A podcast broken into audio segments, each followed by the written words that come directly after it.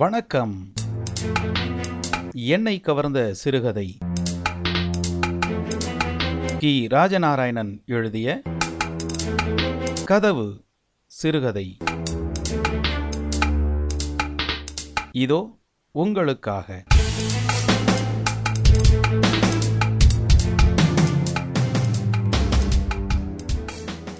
கதவு ஆட்டம் ஆரம்பமாகியது. பக்கத்து வீட்டு குழந்தைகளும் ஆரவாரத்தோடு கலந்து கொண்டார்கள். ம் எல்லாரும் டிக்கெட் வாங்கிக்கிடுங்க என்றான் சீனிவாசன். உடனே எனக்கு ஒரு டிக்கெட் எனக்கு ஒரு டிக்கெட் எனக்கு ஒரு டிக்கெட் என்று சத்தம் போட்டார்கள். ம் எந்த ஊருக்கு போகணும்? ஏய் இந்த மாதிரி இடிச்சு தள்ளினா என்ன அர்த்தம்? அப்புறம் நான் விளையாட்டுக்கு வரமாட்டேன். இல்லை இல்லை இடிச்சு தள்ளலை. ம் சரி எந்த ஊருக்கு டிக்கெட் வேணும்? குழந்தைகள் ஒருவருக்கொருவர் முகத்தை பார்த்து கொண்டார்கள். ஒருவன் திருநெல்வேலிக்கு என்று சொன்னான். திருநெல்வேலிக்கு திருநெல்வேலிக்கு என்று கூப்பாடு போட்டு சொன்னார்கள் எல்லாரும். லட்சுமி ஒரு துணியால் கதவை துடைத்து கொண்டிருந்தாள். சீனிவாசன் வெறுங்கையால் டிக்கெட் கிழித்து கொடுத்து முடித்ததும் கதவில் பிடித்து தொத்தி கொண்டார்கள். சிலர் கதவை முன்னும் பின்னும் மாட்டினார்கள். தன் மீது ஏறி நிற்கும் அக்குழந்தைகளை அந்த பாரமான பெரிய கதவு பொங்கி பூரித்து போயிருக்கும் அக்குழந்தைகளை வேகமாக ஆடி மகிழ்வித்தது. திருநெல்வேலி வந்தாச்சி! என்றான் சீனிவாசன். எல்லாரும் இறங்கினார்கள். கதவை தள்ளி அவர்கள் டிக்கெட் வாங்கி கொண்டார்கள். ஏறினவர்கள் தள்ளினார்கள். மீண்டும் கதவாட்டம் தொடங்கியது. அது பழைய காலத்து காரை வீடு. பெரிய ஒரே கதவாக போட்டிருந்தது. அதில் வசித்து வந்தவர்கள் முன்பு வசதி உள்ளவர்களாக வாழ்ந்தவர்கள் இப்பொழுது ரொம்பவும் நொடித்து போய்விட்டார்கள் அந்த வீட்டில் உள்ள குழந்தைகளில் மூத்ததற்கு எட்டு வயது இருக்கும் இன்னொரு கை குழந்தை. அம்மா காட்டு வேலை செய்ய போய்விடுவாள். அப்பா மணிமுத்தாரில் கூலி வேலை செய்ய போய்விட்டார். லட்சுமியும் சீனிவாசனும் கை குழந்தையை அம்மா காட்டிலிருந்து வரும் வரை வைத்துக்கொண்டு கதவோடு விளையாடிக் கொண்டிருப்பார்கள். ஒரு நாள் தெருவில் ஒரு தீப்பெட்டி படம் ஒன்றை லட்சுமி கண்டெடுத்தாள். படத்தில் ஒரு நாய் இருந்தது. அழுக்காக இருந்ததால் படத்தில் எச்சிலை துப்பி தன் பாவாடையால் துடைத்தாள். இதனால் சில இடங்களில் இருந்த அழுக்கு படம் புறாவும் பரவிற்று. ஆனால் லட்சுமிக்கு மிகவும் திருப்தி. படம் சுத்தமாகிவிட்டது என்று. படத்தை முகத்துக்கு நேராக பிடித்து தலையை கொஞ்சம் சாய்த்து கொண்டு பார்த்தாள். அப்புறம் இந்த பக்கமாக சாய்த்து கொண்டு பார்த்தாள். சிரித்து கொண்டாள். காண்பிக்க பக்கத்தில் யாராவது இருக்கிறார்களா என்று சுற்றுமுற்றும் பார்த்தாள். ஒருவரும் இல்லை. வீட்டை நோக்கி வேகமாக நொண்டி எடுத்துக்கொண்டே போனாள். சந்தோஷம் தாங்க முடியாமல். லட்சுமி வீட்டுக்கு வந்தபோது சீனிவாசன் நாடியை கையில் தாங்கிக் கொண்டு வாசல் படிக்கட்டில் உட்கார்ந்திருந்தான். அவனை கண்டதும் லட்சுமி படத்தை பின்புறமாக மறைத்துக்கொண்டு டேய் நான் என்ன கொண்டு வந்திருக்கேன்? சொல்லு பார்ப்போம் என்றாள். என்ன கொண்டு வந்திருக்கியோ? எனக்கு தெரியாது. சொல்ல பார்ப்போம் எனக்கு தெரியாது. லட்சுமி தூரத்தில் இருந்தவாறே படத்தை காண்பித்தாள். அக்கா அக்கா எனக்கு தரமாட்டியா? என்று கேட்டுக்கொண்டே இறங்கி வந்தான் சீனிவாசன். முடியாது என்ற பாவனையில் தலையை அசைத்து படத்தை மேலே தூக்கி பிடித்தாள். சீனிவாசன் அவளை சுற்றி சுற்றி வந்தான். ம் மாட்டேன். நான் எவ்வளோ கஷ்டப்பட்டு தேடி எடுத்து கொண்டு வந்திருக்கேன் தெரியுமா? என்றாள். ஒரே தடவை பார்த்து கொடுத்துட்றேன் அக்கா. அக்கா என்று கெஞ்சினான். பார்த்துட்டு கொடுத்துடணும் சரி. கிழிக்கப்படாது. சரி சரி. சீனிவாசன் படத்தை வாங்கி பார்த்தான். சந்தோஷத்தினால் அவன் முகம் மலர்ந்தது. டேய் உள்ளே போய் கொஞ்சம் கமஞ்சோறு கொண்டா. இந்த படத்தை நம்ம கதவுல ஒட்டணும் என்றாள். ரொம்ப சரி என்று உள்ளே ஓடினான் சீனிவாசன். இரண்டு பேருமாக சேர்ந்து கதவில் ஒட்டினார்கள். படத்தை பார்த்து சந்தோஷத்தினால் கைத்தட்டி கொண்டு குதித்தார்கள். இதை கேட்டு பக்கத்து வீட்டு குழந்தைகளும் ஓடி வந்தன. மீண்டும் கதவு ஆட்டம் தொடங்கியது. அந்த கதவை கொஞ்சம் கவனமாக பார்க்கிறவர்களுக்கு இந்த குழந்தைகள் ஒட்டிய படத்துக்கு சற்று மேலே இதே மாதிரி வேறு படம் ஒன்றை ஒட்டி இருப்பது தெரிய வரும் அந்த படம் ஒட்டி எத்தனையோ நாட்கள் ஆகிவிட்டதால் அழுக்கும் புகையும் பட்டு மங்கி போயிருந்தது. ஒருவேளை அது லட்சுமியின் தகப்பனார் குழந்தையாக இருந்தபோது ஒட்டியதாக இருக்கலாம். குழந்தைகள் இப்படி விளையாடிக் கொண்டிருக்கும் போது கிராமத்து தலையாரி அங்கே வந்தான். லட்சுமி உங்கள் ஐயா எங்க? உயிருக்கு போயிருக்காக. உங்கள் அம்மா? காட்டுக்கு போயிருக்காக. வந்தா தீர்வையை கொண்டு வந்து போட சொல்லு. தலையாரி தேவர் வந்து தேடிட்டு போனாருன்னு சொல்லு. சரி என்ற பாவனையில் லட்சுமி தலையை ஆட்டினாள். மறுநாள் தலையாரி லட்சுமியின் அம்மா இருக்கும்போதே வந்து தீர்வை பாக்கியை கேட்டான். ஐயா அவர் ஊரில் இல்லை. மணிமுத்தாறு போய் அஞ்சு மாதம் ஆச்சு ஒரு தகவலையும் காணோம். மூணு வருஷமாக மழை தண்ணியே இல்லையே.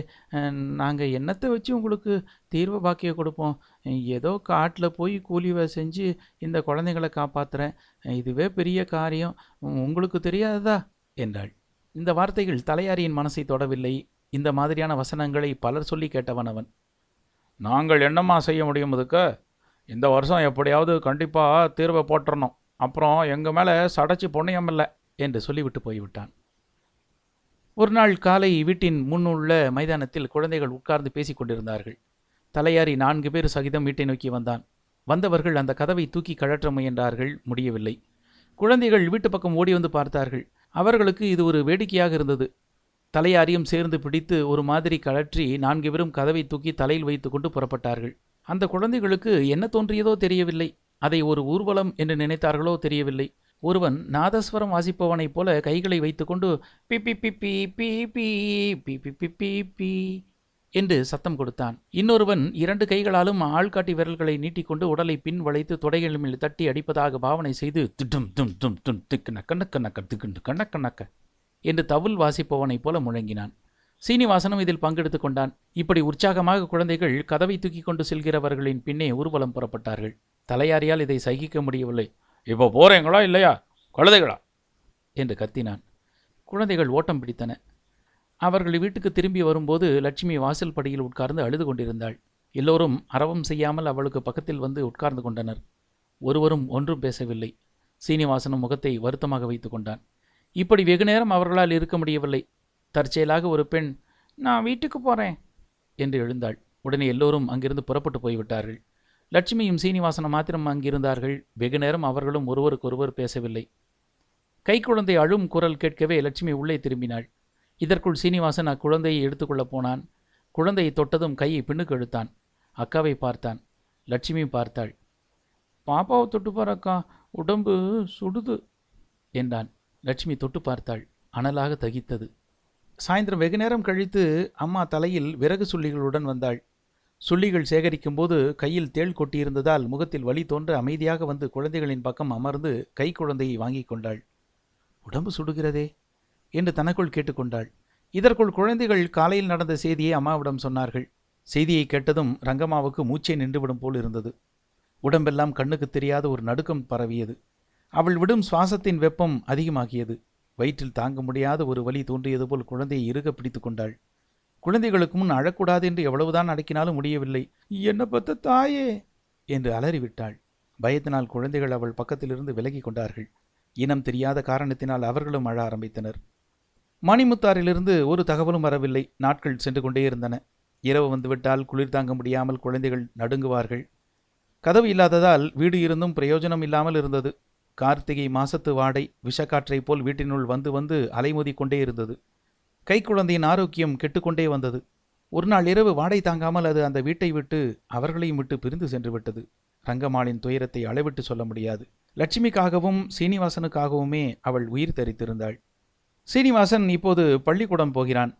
ஒரு நாள் அவன் மத்தியானம் பள்ளிக்கூடத்திலிருந்து திரும்பும்போது ஒரு தீப்பெட்டி படம் கிடைத்தது. கொண்டு வந்து தன் அக்காவிடம் காண்பித்தான். லட்சுமி அதில் ஆர்வம் கொள்ளவில்லை. அக்கா எனக்கு சீக்கிரம் கஞ்சி ஊத்து. பசிக்கு. சாப்பிட்டு இந்த படத்தை ஒட்டணும். தம்பி கஞ்சி இல்லை. இதை அவள் மிகவும் பதட்டத்தோடு சொன்னாள். ஏன்? நீ காலையில் காய்ச்சும்போது நான் பார்த்தேனே. ஆம் என்ற முறையில் தலையசைத்து விட்டு நான் வெளிக்கு போயிருந்தேன். ஏதோ நாய் வந்து எல்லா கஞ்சியும் குடிச்சிட்டு போயிடுச்சு தம்பி. கதவு தான் இல்லையே. என்றாள் துக்கமும் ஏக்கமும் துணிக்க. தன்னுடைய தாய் பசியோடு காட்டிலிருந்து வருவாளே என்று நினைத்து உருகினாள் லட்சுமி.